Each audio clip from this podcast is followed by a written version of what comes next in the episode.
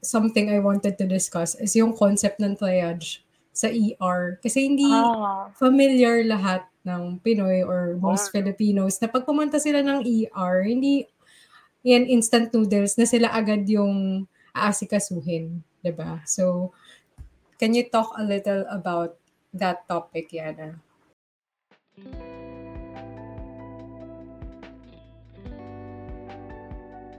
Small talk, casual conversations, beyond the hi hello. This is Downtown Alley. Mm, yun din pala. Siguro misconception sa sa ER. First come, first served. Hindi. ER nga eh, emergency room. So, ang pina-prioritize natin doon ay mga emergency cases. So, example, may dalawang dumating na patient sa triage.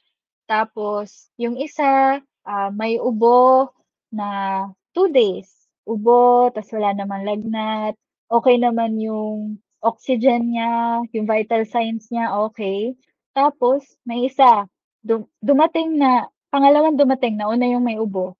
Dumating yung isa na stab wound, duguan, halos hindi mo na magising, unconscious patient. Siyempre, uunahin mo yun. Pero yun, may, siyempre, siyempre may mga na-encounter kaming patients na magagalit or minsan sisigawan kami na, bakit kami hindi niyo inaasikaso? Kanina pa kami nandito, ganyan-ganyan. So, so i-explain, i-explain namin sa kanila na, ah, ma'am, ano to, emergency room po ito, ang pina-prioritize natin, lalo na limitado ang sources sa public hospital nga. Ah, ang kinikater ng emergency room ay mga cases na emergency. So, nag-aagaw buhay na po yung isang pasyente. Siyempre, yung pan, yung attention namin, i-stabilize muna siya. Yung patient niyo naman po, okay naman po yung vital signs niya, inuubo siya ng two days, pero hindi naman po siya hirap huminga ngayon sa ER. Pakita ko po sa inyo. So, ginagawa namin, binilagyan namin yung pang ano ng oxygen, yung Oo. ah, pulse oximeter, para o ma'am, ang normal po dyan ay 95 pataas. Yung sa pasyente niyo po, 98. So, normal po ang paghinga niya, okay. Pag na-stabilize na po namin yun, aasikasuhin po namin yung patient niyo, ha? Hindi naman po namin pababayaan. Tapos yun na lang din, ang ma- maraming pumupunta kasi sa emergency room na OPD cases naman yung ano nila, ah, outpatient department. Kumbaga, pwede mo silang i-manage as outpatient. So, pwede sila dun sa OPD. So, ina-explain din namin yun.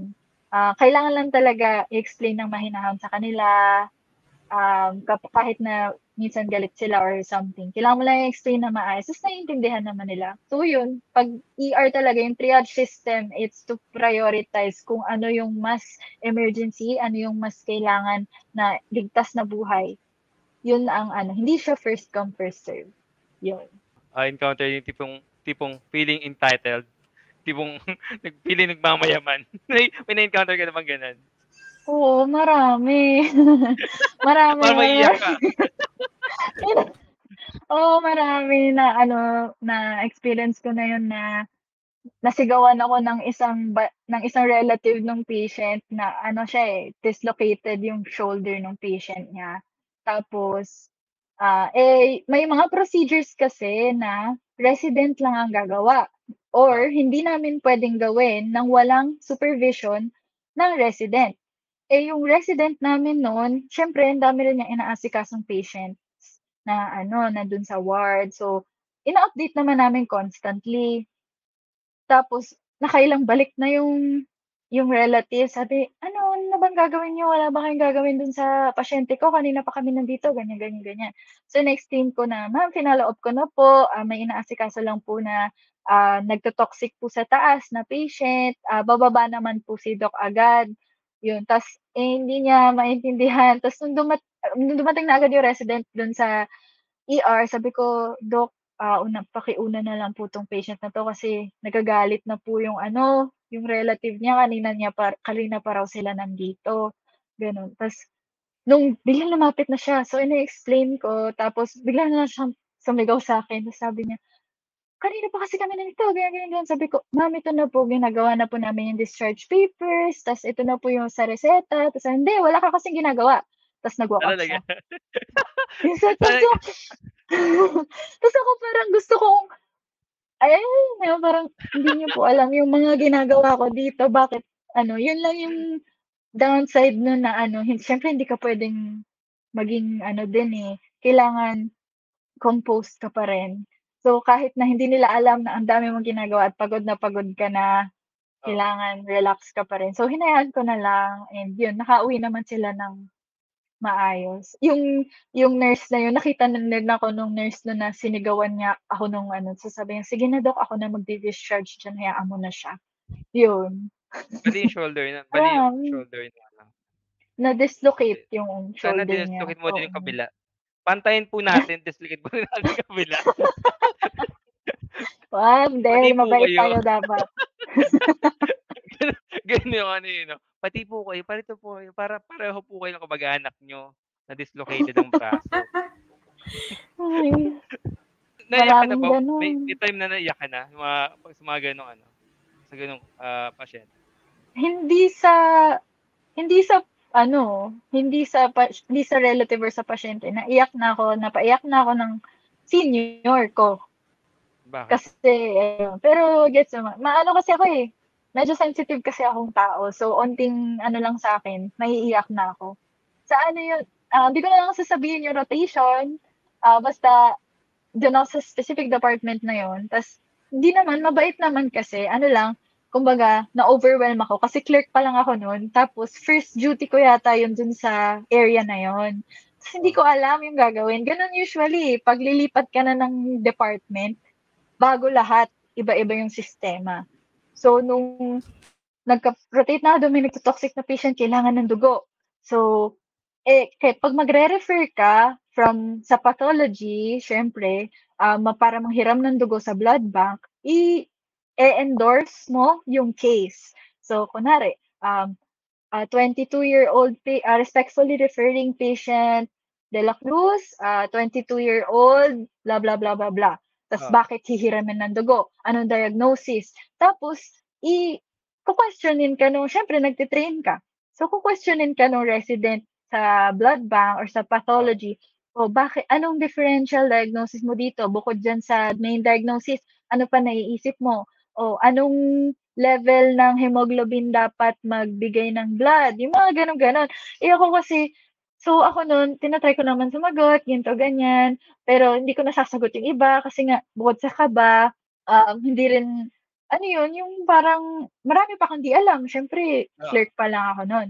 So, sabi, "O tanungin mo muna yung resident mo bakit ganito, ganyan." Kasi siyempre limited din naman yung mga blood bags, 'di ba? So, pa-prioritize nila kung kanino rin ibibigay. So, pagbalik ko dun sa dun sa department, "Doc, ah, ano daw po, ganito, ganito, ganyan, ganyan." Sabi, "Hindi, sabihin mo nag-aano na yung pasyente, nag ano yun, naghihinga na yung pasyente, hindi na siya hindi na siya maano, ganyan, ganyan."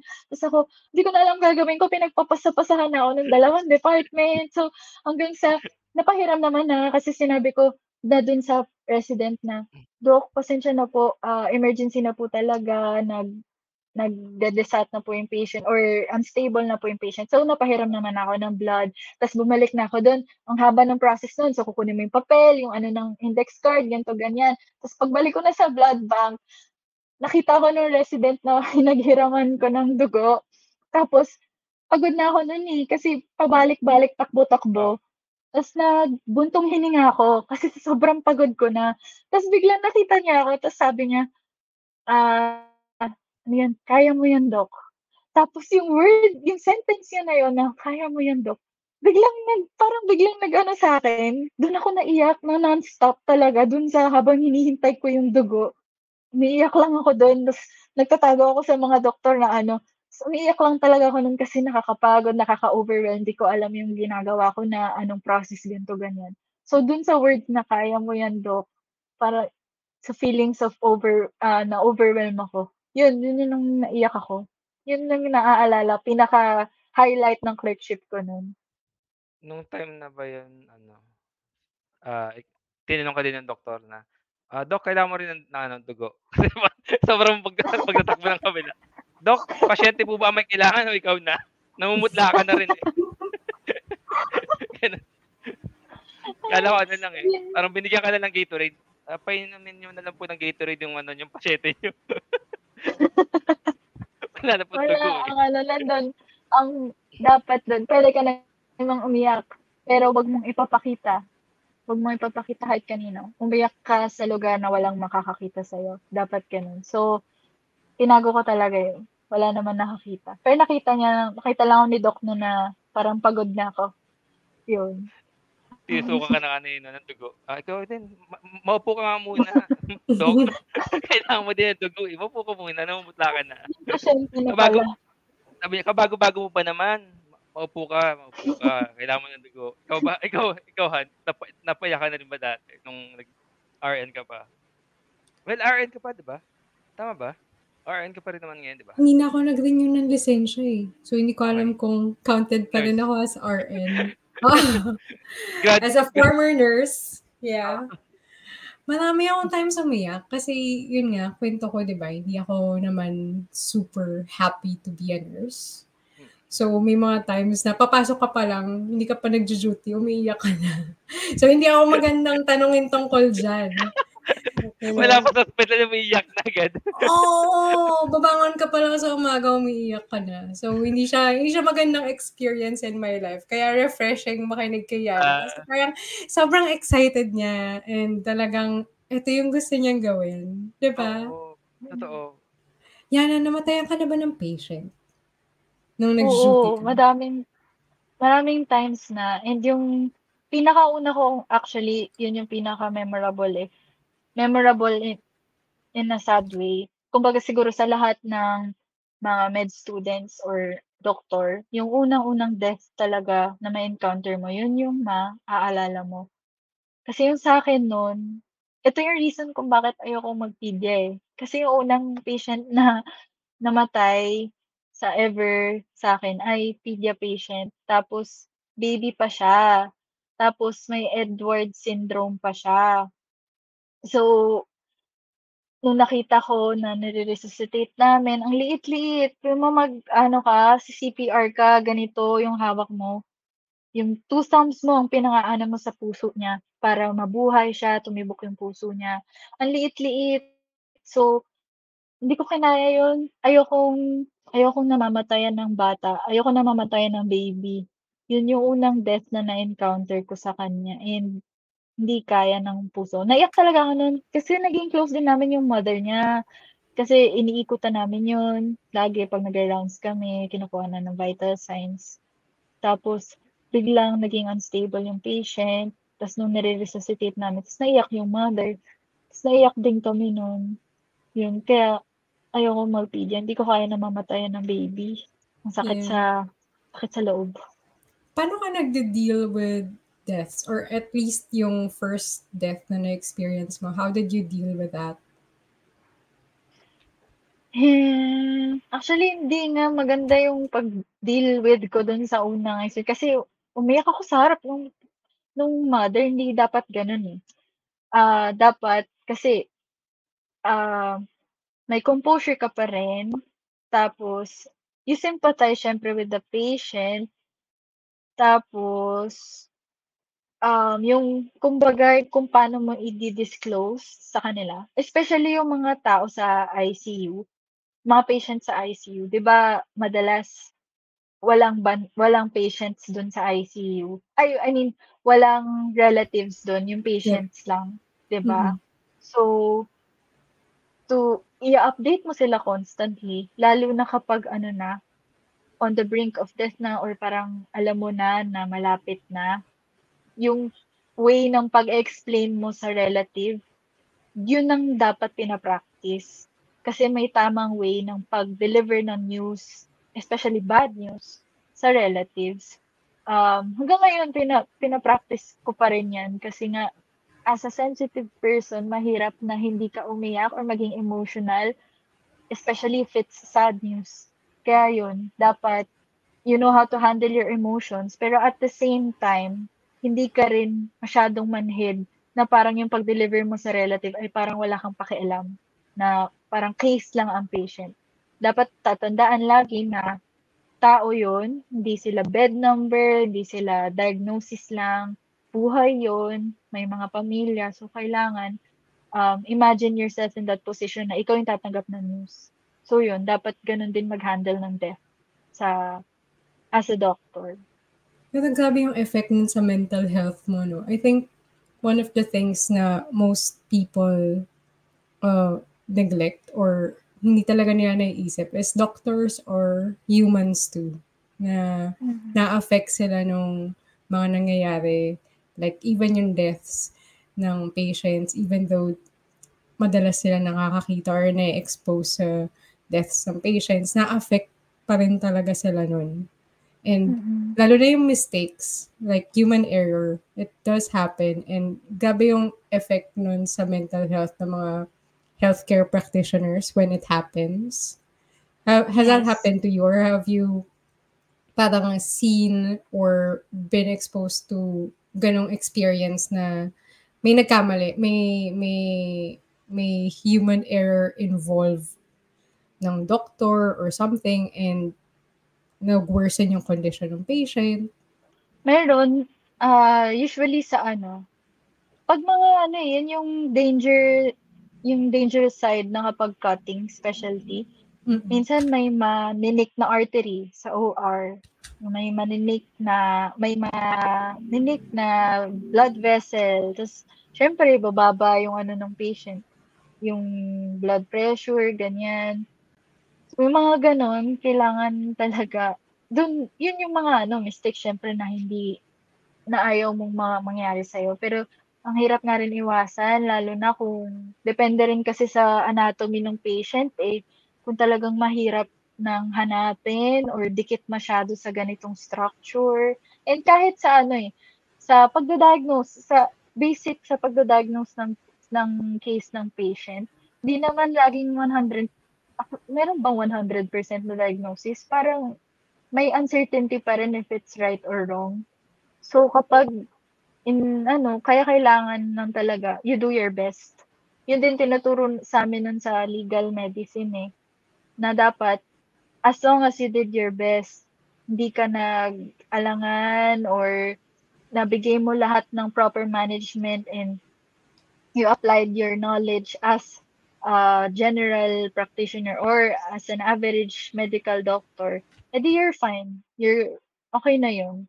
Yun lang yung ano kasi kahit naman sa relatives, ah, kapag kumakausap din kami, especially yung mga cases nga yung katulad nung sabi ni Hannah kanina na, um, biglang magde-deteriorate, ganyan. Lalo na 'pag naging ka-close mo na yung patient ng everyday, yung mga 1 month na nasa ospital, ta's makakausap mo ta's biglang one the next day biglang namatay yung patient. Siyempre ang gusto lang na assurance din nung relatives is na ginawa naman lahat ng doktor, lahat ng makakaya niya para ma mapagaling yung patient. So oo, yun lang talaga yung assurance usually na ano, yun yung may nakausap ako nun once na relative na na unfortunately namatay yung patient niya after so long nila dun sa, um, hospital. Ta's yun na ta's nakakwentuhan ko na lang din siya ta's sabi niya, "Okey lang naman doc kasi alam naman namin na as long as nagawa naman lahat, ginawa naman natin lahat, eh, nagtulungan naman tayo lahat para sa kanya. Pero kung talagang oras niya na, oras niya na." So yun din yung isang lesson na natutunan ko nun na assurance. Gusto ng patients, gusto ng relatives ay assurance lang na you're doing everything you can to save the patient. Nakakalungkot na po itong episode na 'to. Hindi, joke lang. Pero parang grabe to totoo yung ano, nagawa mo yung best mo dun sa ano, sa pasyente. Yun na lang minsan din yung, ah, gusto makita nung ano, nung mga pasyente or nung relatives. Wait lang, ina-absorb ko pa yung ano, yung kuwento mo, eh. Kasi parang ang lungkot nung kuwento nung kuwento mo.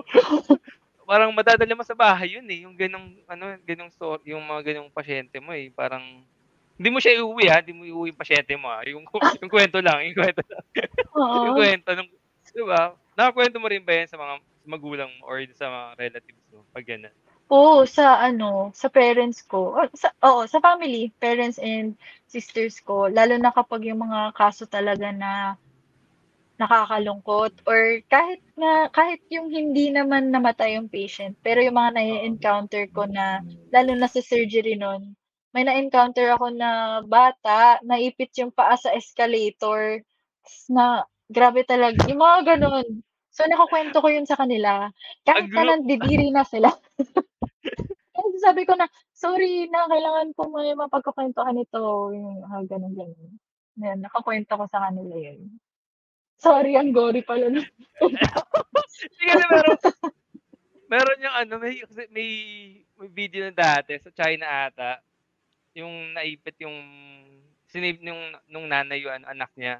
Then yung nanay yung naipit sa ano, Sorry. Ah, na, na-post na sa, ano, sa YouTube. yan. Way back 2015 pa yun, 2015. Or la- way back pa. Kaya na, na, nung nakwento mo, na, na ano, na, na, napariyak ako bigla. Naalala ko yung kwento yun, kaya medyo ano, uh, gruesome nung ano, yun, ang gore nung kwentong yun, nung ano, yun, nung video na yun. So parang sinave niya yung bata, then namatay yung, na, yung, ano, yung, ano, yung nanay. Then naipit siya doon. Pero anyway, Mm. alam ko sa China yun eh. Kaya medyo, nung pagkapanood ko nun, medyo ano ako sa, ano, sa hagda, sa escalator, tsaka sa elevator. Hindi mo takot, may trauma. Pero anyway, dun tayo, balik tayo, medyo mahaba-haba yung kwento natin na yun, na nakakalungkot. nung balik tayo sa pagre-review mo ng ano, ng, ng board mo. Ilang buwan ka Mhm. nag-review ng ano?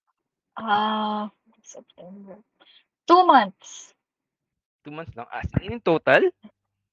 Two months yung talagang seryoso ako na review. Yung sa Oo. review center na ah, August yun. Kasi yung internship namin is August, one year. So, August hanggang July 31. August 1 to July 31 of the next year. So, talagang makakapag-aral ka lang na talagang focused na focused ka sa two months. October yung exam namin. So, August, Mm. August and September ka lang makakapag-aral. Pero, ideally, kung habang nagjo-duty ka, nag-internship ka, ay nakakapag-aral ka. So ako, nakakapagod kasi. Yun nga yung biro mo, nagjo-duty ka na nga, tapos pag-uwi mo pagod ka, tatry mo pa rin mag-aral. Yun yung mahirap. Pero ako, nag allot talaga ako ng 2 hours, at least 2 hours per day since nag-start yung internship ko last year. Yun. So, 2 hours per day lang. Pero syempre, may mga araw na hindi ko nagagawa kasi sobrang pagod. Pero Oo. yung talagang puspusan, 2 months lang talaga. August hanggang September. Kasi 'di ba yung di ko na babanggitin yung ospital, ah, kasi nakita ko dun sa sa TikTok mo kung saan ospital ka, eh. Ah, Manila yun, 'di ba? From Manila to. Las Piñas yung ano mo, travel mo. Eh, di while traveling or ano, papasok tsaka pauwi, may dun ka nag nagta-try ka din mag-review ng time na yun, nung mga Ay time ano na naman, ah, dahil sa Maynila ako nun, naka-dorm naman ako. Ah, Parang okey. mamamatay mamamatay na yata ako kapag baka hindi ako buhay U pag ano?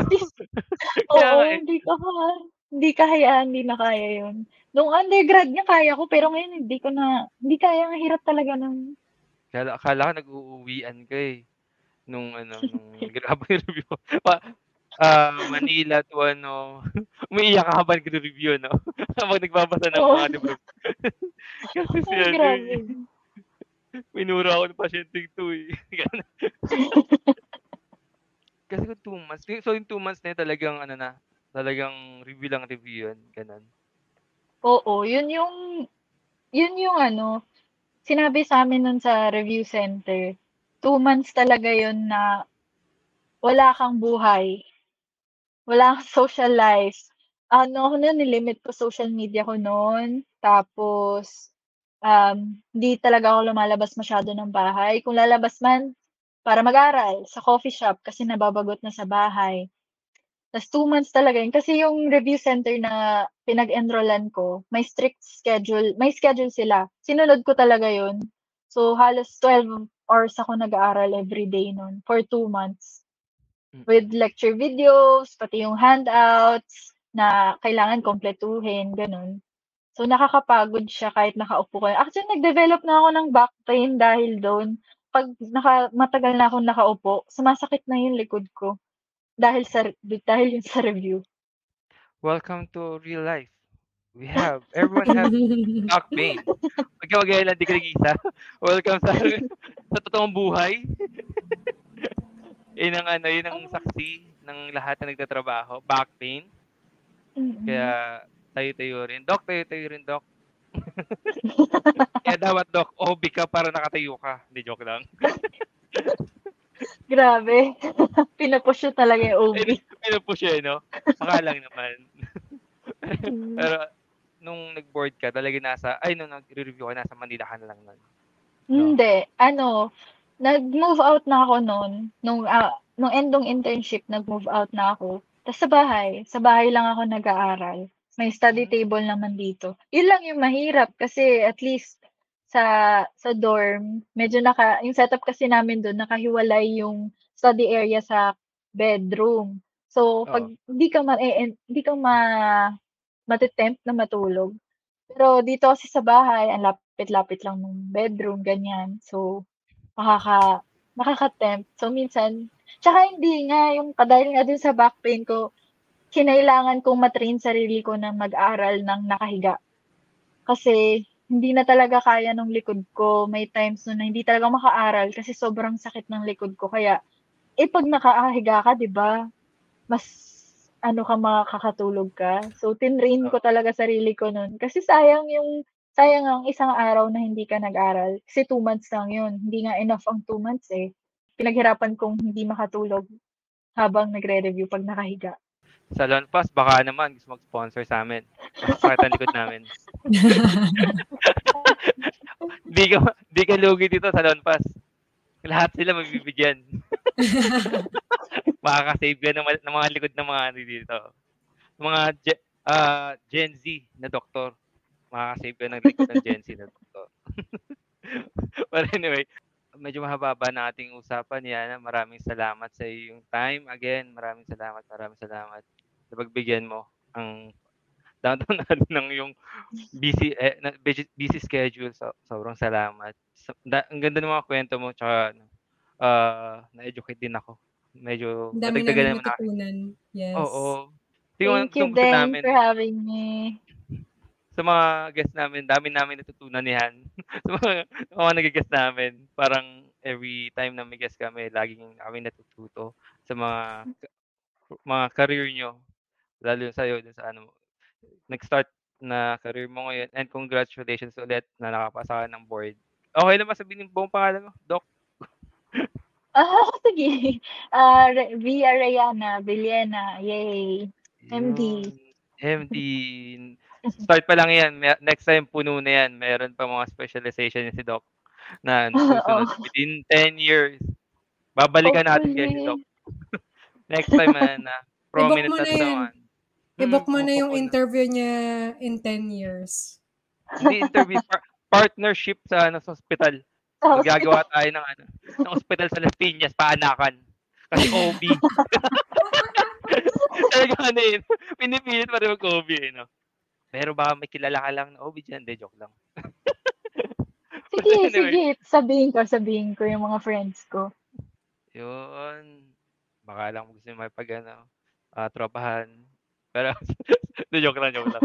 Again, Yana, maraming salamat. Ah, Yana, please promote your social media kung meron kang gustong i-promote. Sige, um, ah, I'm on TikTok and Instagram at Rihanna Villena. Ah, then may YouTube din ako. Sideline ko yun, nagko-cover kanta-kanta doon. Rihanna Villena lang din. Ayun. Thank you. Singing doctor pa lang atin nakuha. Pero baka meron pa gusto shoutout na ano, mga friends or boyfriend mo. Ah, so guys, taken po si Doktora. Kaka-check ko lang saan yung ano. Tama ba? Baka, baka ano ah. Sekreto pala. lang Oo, kaya nga, sorry, sorry. Okay, Ay, hindi, hindi, hindi naman secret. Kakat ko na lang po yun. Baka, baka biglang ayaw pala. Hindi, hindi naman siya secret. Ayun. Um, sige, um, yung family ko, syempre, mommy, daddy, and my sisters, Vida and Vina. And yung med school buddies ko, sila Clifford, Kate, uh, and Migs. And yun, si, yung boyfriend ko, si Ian. Doctor na rin siya. Ah, Yan. doctor. Congrats. Okay. Ayun. Ian, Ian ang pangalan? Mm-mm. Ayan, si Doc Ian na mag-OB rin. Talagang titigilan. Kasi dalawa kayo eh. Para ano. Pero gawahan, ano yun, no? Anything to promote? Uh, Yeah. If anyone's interested to science, we have our website called flipscience.ph. And my Instagram is Hannah Kirsty. So, yun lang. Instagram, also Instagram, Ellie Nightwing. And then for Downtown Alley PH, we're on TikTok, Facebook, Instagram, and Apple Podcasts. And of course, Spotify. It's Downtown Alley PH or Downtown Alley. Pero again, maraming maraming maraming salamat. Salamat, you. Thank Doc. you also. Doc. Thank you guys. Thank you, Yana. Thank you. I had fun. Thank you guys. Again, this is Downtown Alley PH. Bye-bye.